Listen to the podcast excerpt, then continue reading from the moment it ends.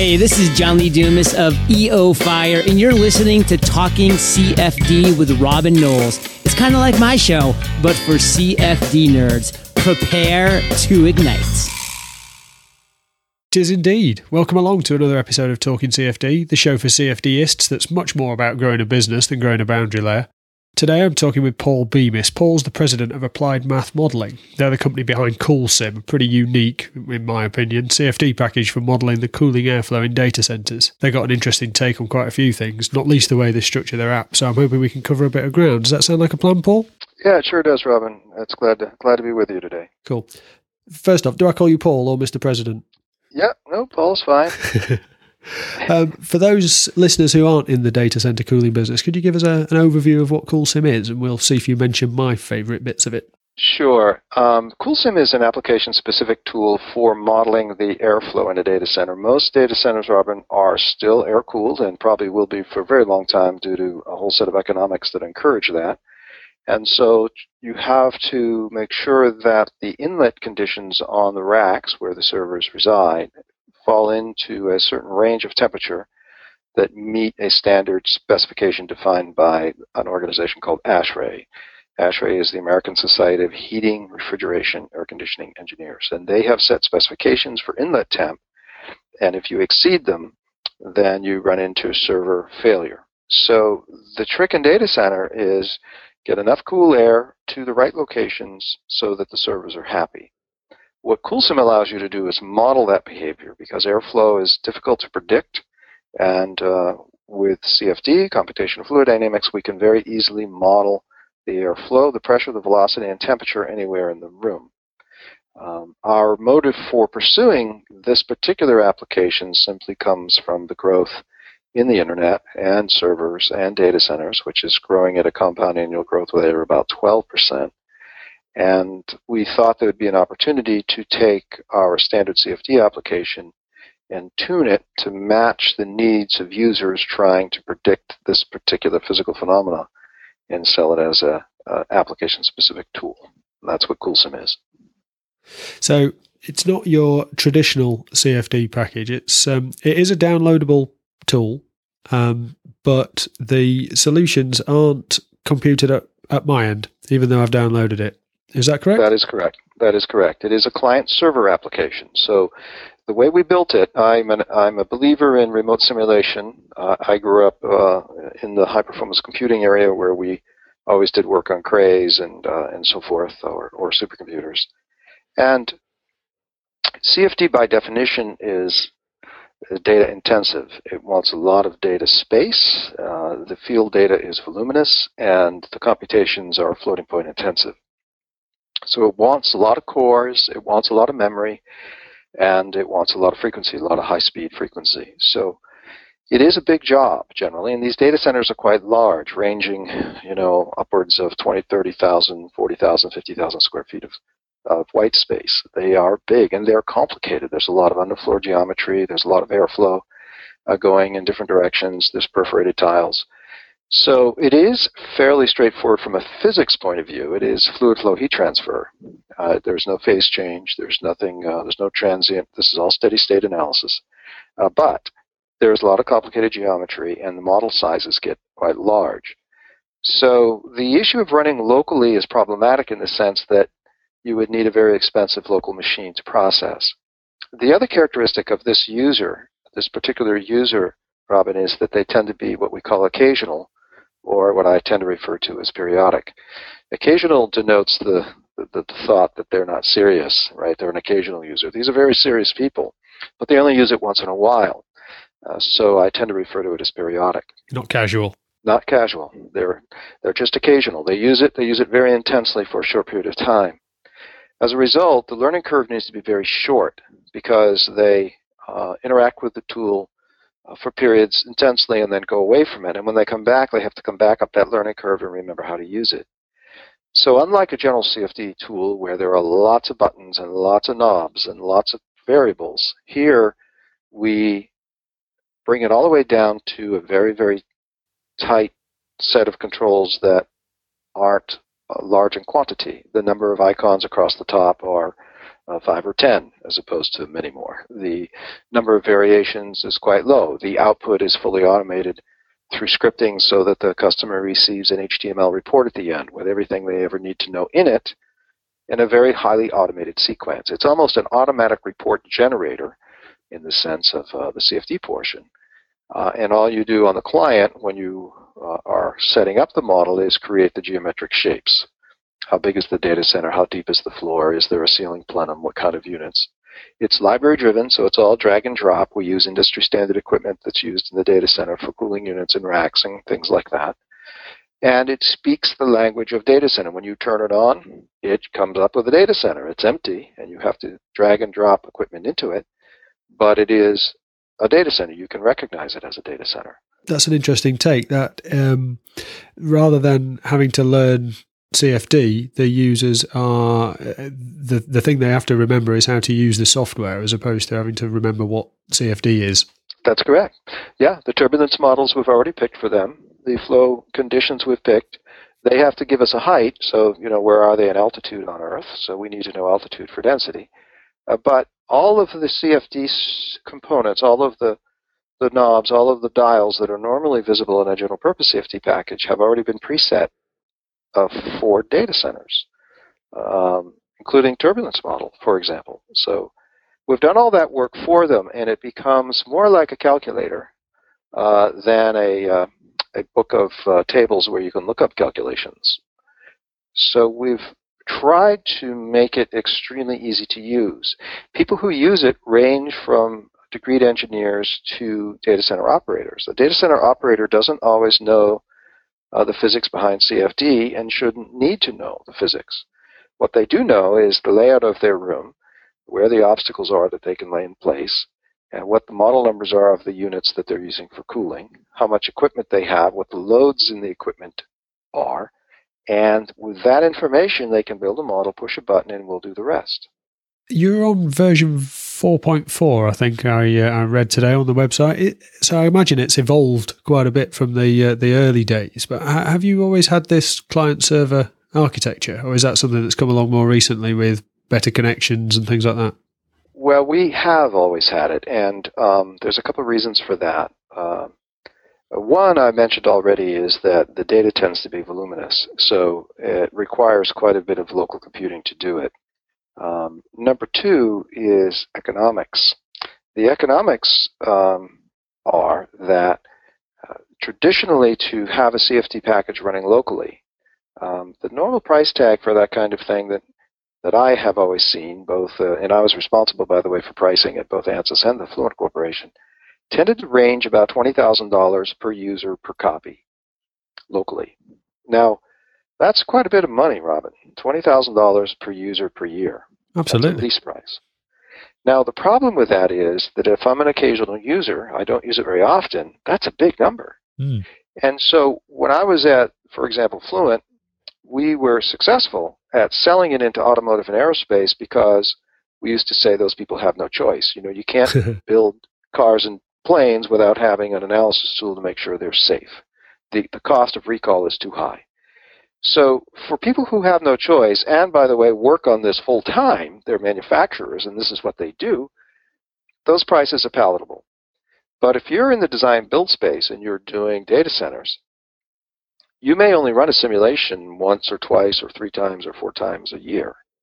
Uh, then $20,000 is too high a price, and they simply won't buy it. Um, you know, they what what they've used in the past is nothing, and nothing is is, is by definition very low cost. and so, from going from nothing to twenty thousand dollars is a big step. So, all we've done really, from an economics point of view, is put the intellectual property of the CFD on the server, and then allow people to share it, and therefore aggregate its cost, its economics, in a way that allow people to use it for a price that's much more closer to six or seven thousand dollars per user than it is twenty. So we were able to use the client server, uh, multiple user kind of aggregation to drive down individual cost. The other piece here that that is important is we're using a general purpose CFD uh, tool on the backside. The server is actually running the ANSYS Fluent CFD solver. Same exact solution that you find in automotive and aerospace.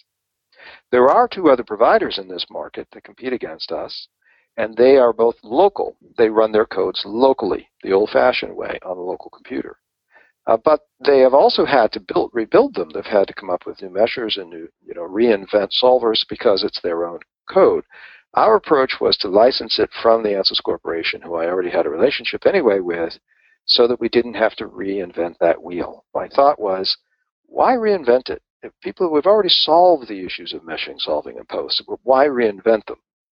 Uh, so what we did is simply establish a licensing agreement with them so we can run their off-the-shelf solvers on the server.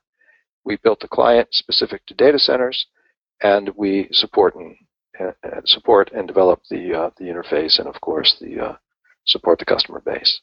See, that makes so much sense to me that I'm wondering who else is doing this that I've that I've missed. Why aren't more people doing building on top of a, an existing engine like ANSYS um, and, and, producing a, a niche focused app? Or are they doing it and I just haven't noticed? No, they're not doing it. We're the only ones that I know of that are doing it, and I and I don't know why, Robin. I will tell you that it's not trivial. I mean, you know, we, we doing GUIs and, and client server computing is is is uh, is hard work, trying to get it all to work well. But there are significant benefits to it. The other piece I'll point out is these niches aren't very big. I mean, the data center CFD market isn't isn't huge. It's it's fairly you know modest in size. And so, if you're trying to do a startup company or you're trying to do something that you want to sell, um, you know, then it may not be a fit. For me, it was a wonderful fit because I was interested in the science. I'd already worked, of course, for both ANSYS and Fluent, and this was an opportunity to be a value-added partner. And while I was at those companies, I established a value-added partner concept and said, let's encourage people to build on top of our software. Uh, we're not unique in that regard. Microsoft does that. Many other companies, Oracle does that. There's many companies who encourage people to do it. But in the simulation space, there are a few that actually do, and I'm not exactly sure why. But I'll tell you, we're gaining a lot of momentum with this approach, and I think it's scalable to other market segments. I think there's markets for, you know, just look at, let's take a look at buildings alone. Uh, heating in buildings. A lot of that is convective heat transfer. Some of it's radiant heat transfer. Those can be modeled in CFD very effectively. You know, solar loading on a building can be modeled very effectively in CFD and the heat that comes into the building because of it. Airflows in atriums, smoke, evacuation in subways and, and other areas. There's many, many specific applications that could be built uh, for uh, the design build arena using the same exact approach we've taken here. And, uh, and many of those we're looking at to expand our market further. Uh, so these are all what we used to always talk about is that we need to build hammers to hit nails, not not something that can be made into a hammer or a screwdriver. we we want to build hammers and screwdrivers so people can use them on specific tasks and not have to learn about turbulence models or learn about meshing or learn about how to do post processing. Uh, Robin, the, the post processing uh, user manual for, for the ANSYS Fluent Solver, the post-processing piece of it, is 300 pages. Just for post-processing alone. Probably most of it text as well. Yeah, it is. Yeah, yeah. So uh, with the ANSYS engine in the back, you guys could solve almost anything. And you were saying you you you can think of off the top of your head several other um, niches that could benefit from this sort of thing. But yes. from what you were saying, it would be um, it wouldn't be a case of expanding CoolSim to attack those other areas. It would be a different product targeted at a particular niche. Um, That's correct. So you guys obviously see a huge value in that niching down and having that focused target market. Um, I don't know of another way to do it, Robin. Here's the thing. Um, if you're a bigger company, and I, I worked for these bigger companies, I worked for Hewlett Packard for many years as well. If you're a bigger company uh, you need a big market in order to to to make it worth your while to pursue it, right? Because uh, growth, of course, is a function of the current size you are, and you need big targets. Um, not everything is a big target. Sometimes it's an aggregation of smaller targets that, that is uh, that is required. And to do that, you need to be cost effective and come up with a solution that's that's focused on a specific niche, and then build the domain expertise around it to become uh, excellent in the area of support. So let me just review support because we do that differently as well. The client server SaaS model allows you to do support in a different way. Um, historically, the way support has always been done is if my model fails, I have to zip it up, which is a problem because it's big, and I have to send it to you, the support person, somehow.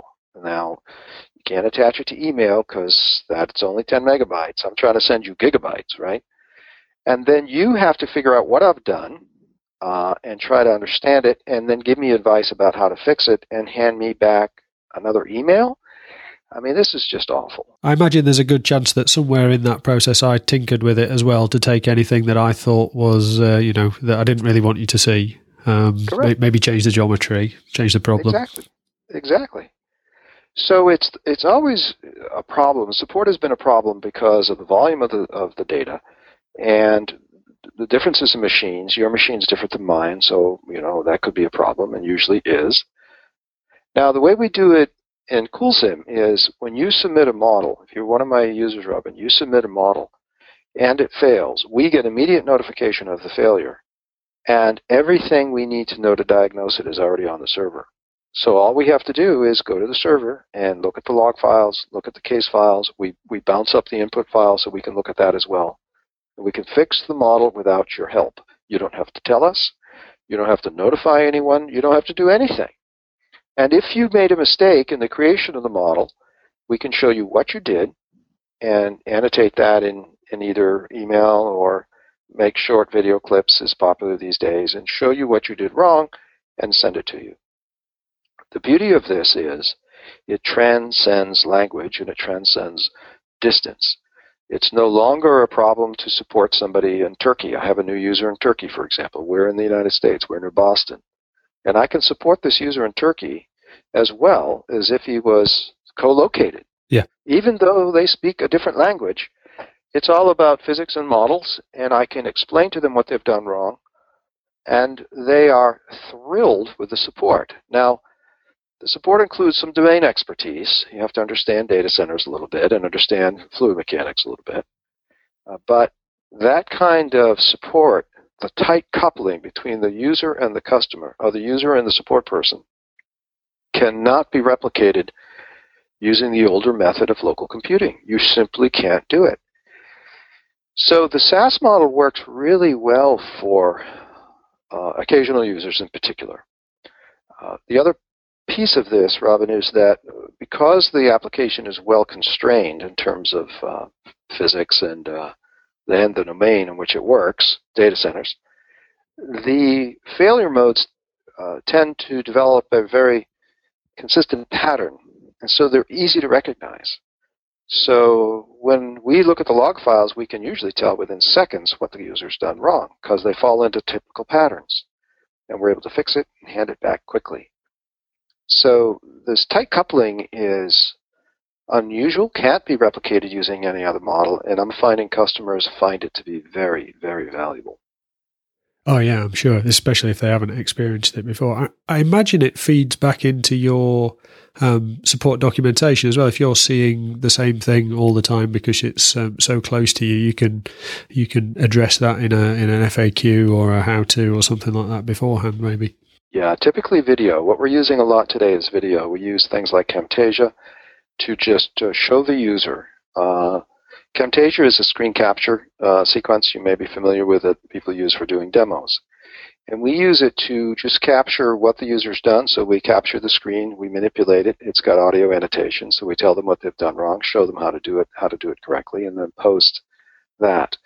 Uh, we do it both on online support and uh, and we do it specifically for cases that fail.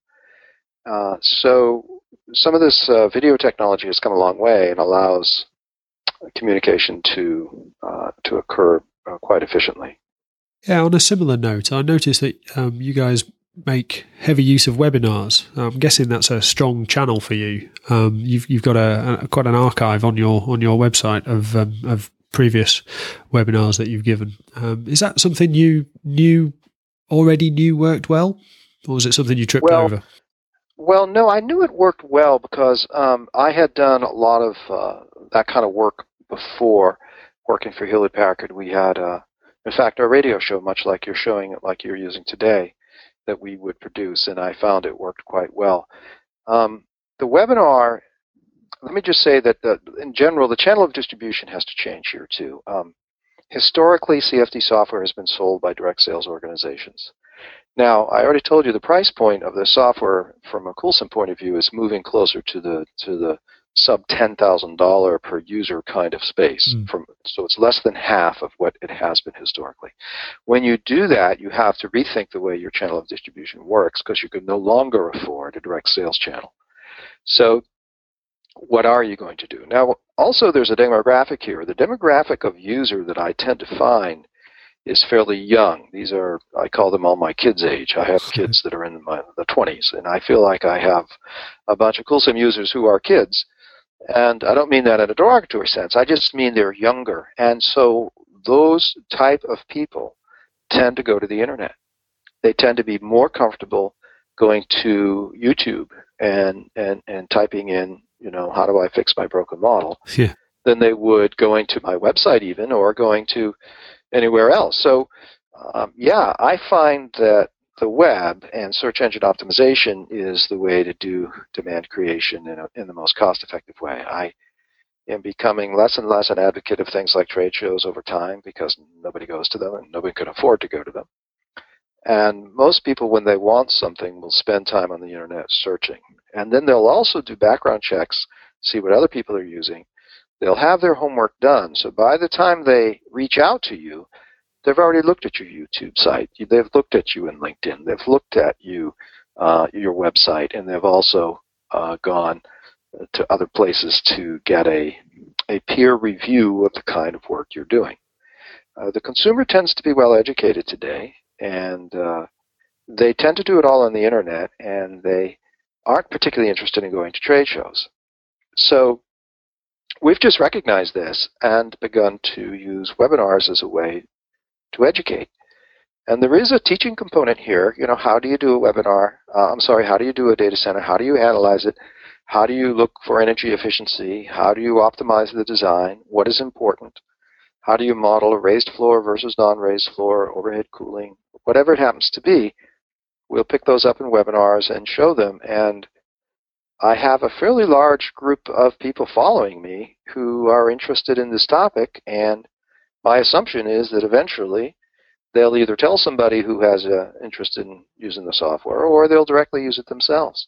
Well, that was kind of leads into my next question. Actually, they they are heavily educational. I, I, watched a couple of the replays from the site, and um, with the, the, with the format of getting a, a guest in, um, a, a, domain expert, and um, and teaching for flat out teaching for the, the, the webinar, and they don't well, certainly the ones I watched didn't have the um, ubiquitous 15 minute hard sell at the end. Um, they're, That's right. That's right. They're, they're a genuine um, educational effort. Do you, do you find that they do they convert to sales, or is is it have you got a different goal in mind at that point in the in the awareness cycle? I have no hard evidence that say that they do convert to sales. I have anecdotal evidence because I have people who I recognize on the list, and they keep coming and coming and coming, and finally they dump the package they're using and come over to CoolSim. I've had a number of them do that. But it is as much to be part of the community as anything else, the community of people working on data centers. And I represent the community through webinars. Here's what some people are doing. Here's what another customer. I usually try to pull in a customer and, and get them to talk about the design they were up against and how they solved it. Um, and I just assume that uh, if people like what we're doing and we're doing a good job with it, you know, sort of it'll it'll it'll come around to business at some point.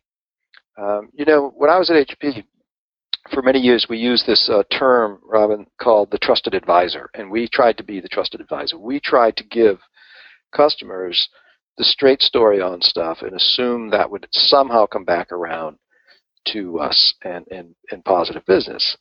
And, and by and large, it did. So my thought is, as long as you're straight with people and you're honest and you try to work hard and do a good job and and uh, and present the facts, that uh, it'll come back around to a sale at some point, and there's no need for the high pressure push. Uh, of course, we're an independent company and we're not backed by outside capital, and there's no idea of uh, selling it or flipping it or any of that. So there's no outside pressure to do it anyway, and and that's uh, a nice environment from which to work. yeah, absolutely. so, do you have any advice for somebody who's building a, a, product business in the CFD space? Maybe something you wish someone had told you when you were starting out? No, I pretty much knew what I was getting into because I had been pursuing it at ANSYS anyway, um, a couple of different times. So I knew what I was getting into. Uh, my but but there are some misconceptions out there. Here's one that uh, that I uh, sometimes hear. It is that as long as we build a superior product and it's really easy and fun to use, that it will become viral and it will take off by itself and, and it'll be fun. and what I find is not so easy. Not so easy. You know, even now with CoolSim, you know, where we do one account at a time, we win one user at a time. And we do it through uh, excellent support, uh, hard work, uh, patience, uh, you know, teaching, educating that there has to be somebody on the backside of the software who cares enough about the application to help people come up that learning curve, even if it's a short period of time. One of my users recently, and, and this was the one in Turkey who came on earlier in the year, and uh, ran into all kinds of problems. As I mentioned to you uh, possibly earlier, they, they use a different representation of, of period and comma. So, um, like the Germans, they they switched their periods and commas in numeric referencing. Well, that threw the software off, you know, because it was mm-hmm. expecting a period and it got a comma. So we had to overcome that. We had to overcome communication issues. So there were many issues that we had to overcome, but yet a very happy user at the end of the day, and he came up that learning curve and and is building some very sophisticated models now. So it takes the willingness to really be sincere about the support you're going to provide to your customer and follow through on that. And that hasn't changed. We did that very, very well at both ANSYS and Fluent. We pushed really hard to make sure our customers are happy campers because if they're not, they're not going to come back or they won't renew. Uh, so that remains the same, and there's no way to substitute that. You can't just uh, um, you know, sell software and then move and then sell it again and then move on to the next account and sell it again and move on. It doesn't work that way. You must provide continued support and education to your community. And you must have the domain expertise to help them. And that's independent of the market segment. So if I was saying uh, smoke, if I was modeling smoke, it'd have to be the same way. I'd have to be an expert on smoke. If we were modeling um, uh, radiant heat transfer inside of buildings, same thing. Have to know that very, very well. Uh, so a couple of companies I've worked for, we did this. We divided our support organizations into areas of expertise. We had a multi-phase group. We had a, a, a group that did fans and turbines. We had another group that did combustion. And that worked really well because customers calling in or, or trying to email us or whatever to the support side would go to that area of expertise and interact with people who are experts. And that worked really, really well. Uh, same case here. You've got to be able and willing to put the domain expertise behind it to help your customers uh, through these issues and give them good education and good advice. And then the rest will follow. Some days I think we're in the support business and we give away the software.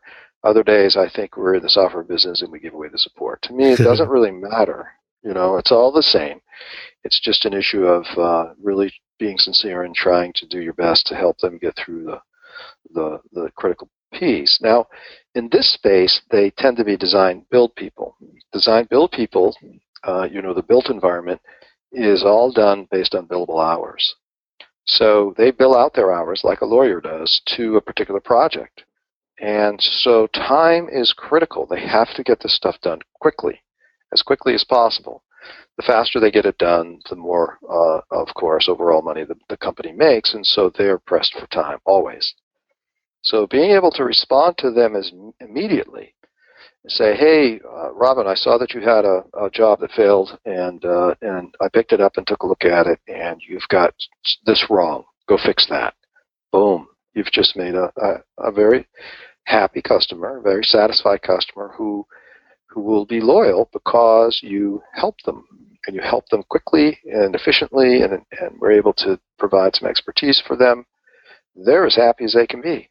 That's how you do it. You distinguish yourself based on uh, the sincerity, the relationship you develop with your customer, hard work, and uh, and of course, good products. Excellent stuff. Well, you know, in many ways, it's not a surprise. I mean, uh, you know, guess what? The old adage of uh, trying to work hard and do a good job for your customer pays off. Good customer service pays off. Uh, but I often find that people try to short circuit it uh, or have this perception that if they build a better mousetrap or a better product and it's just so fun to use, that the support won't be necessary and won't be there. I haven't found that to be true.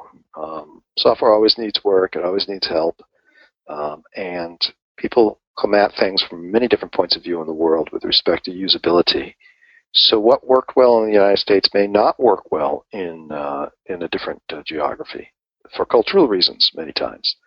So you have to always be willing to adopt the, adapt the software to the new situation, be willing to make some changes, and uh, be willing to provide the support. I find the support makes the biggest difference. The way that we've structured our software so that it's client server and we're able to see when users are having trouble allows us to have a distinct advantage in that area because we can be preemptive. We can get to their problem quicker than they can even tell us that there's a problem. And oftentimes this is great from a language point of view. I'll give you an example. Um, yesterday we had a user coming in from uh, Latin America. Now, English isn't their first language. We know that. Generally, as you know, Robin, if English isn't someone's first language, they're reluctant to both type it and speak it. They don't want to do either. they'd, they'd rather type it than speak it, but they don't really want to do either. so we saw this user coming in, and we can see them banging against the server and fail job, fail job, fail job. So we jumped in, took a look at the job, saw what they were doing wrong, fixed it, sent them a nice email in English, said, This is what you're doing wrong. Here. Here you go. Now, they had to be delighted because they didn't ask for help and they got help. And even if they had trouble reading the English, uh, which they could get some help with and eventually translate, they had time to do it. And furthermore, the fixed model's sitting there waiting for exactly. Them. They had a working model to dissect if they needed exactly. to. Exactly. Exactly. So the system we've built, I think, is unique. And uh, I would argue that it's the best support system I have ever seen. And as I said, I worked for HP for 10 years and I worked for Fluent and Ansys for another 10 or 15, uh, which makes me, of course, rather very old. But, but I've seen a lot of different support systems, and this one is really good.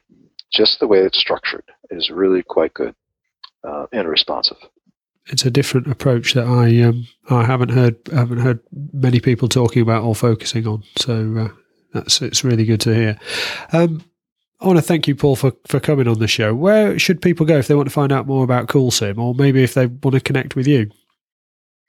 Well, you can find us quite easily on the web. We're at uh, coolsimsoftware.com. That's our website. We also have videos on YouTube. So if you just search CoolSim, you'll find it. Uh, to to send something to me, I'm first name dot last name. My first name Paul P A U L dot Bemis B E M I S at coolsimsoftware.com. Uh, also, anything will work. Sales at or or info at Coolsim Software will, will work as well. So we're fairly easy to find. One final thing about search engine optimization, by the way, is the great thing about niches, Robin, is that they're easy to, to rank very high in the search engines because they're tight niches. You know, if you search on data center design or data center optimization, we're on the first page. Not because I've spent a tremendous amount of money on search engine optimization tools or techniques, but because there aren't many suppliers that do that kind of work, and so all three of us show up on the first page. You know what I mean? so uh, doing niche marketing is uh, it has an advantage in that you can use very distinct search engine phrases and you'll be found easily. So uh, we, we, we tend to be found pretty easily. So another plus one finishing down then. Yeah, yeah, that's right. Yeah. well, thanks again, Paul. It's been good to speak with you. Yeah, no problem at all, Robin. Have a good day. Well, I guess you're still listening. You must have got something out of this. So, why not hop over to talkingcfd.com and sign up for the mailing list? Be good to have you. You'll get updates of new episodes and also more info about the end of season roundtable that I'm planning, where you can join me and some of this season's guests live for a little Q&A session. If that's your speed, then drop your email in the box at talkingcfd.com and I'll keep you in the loop.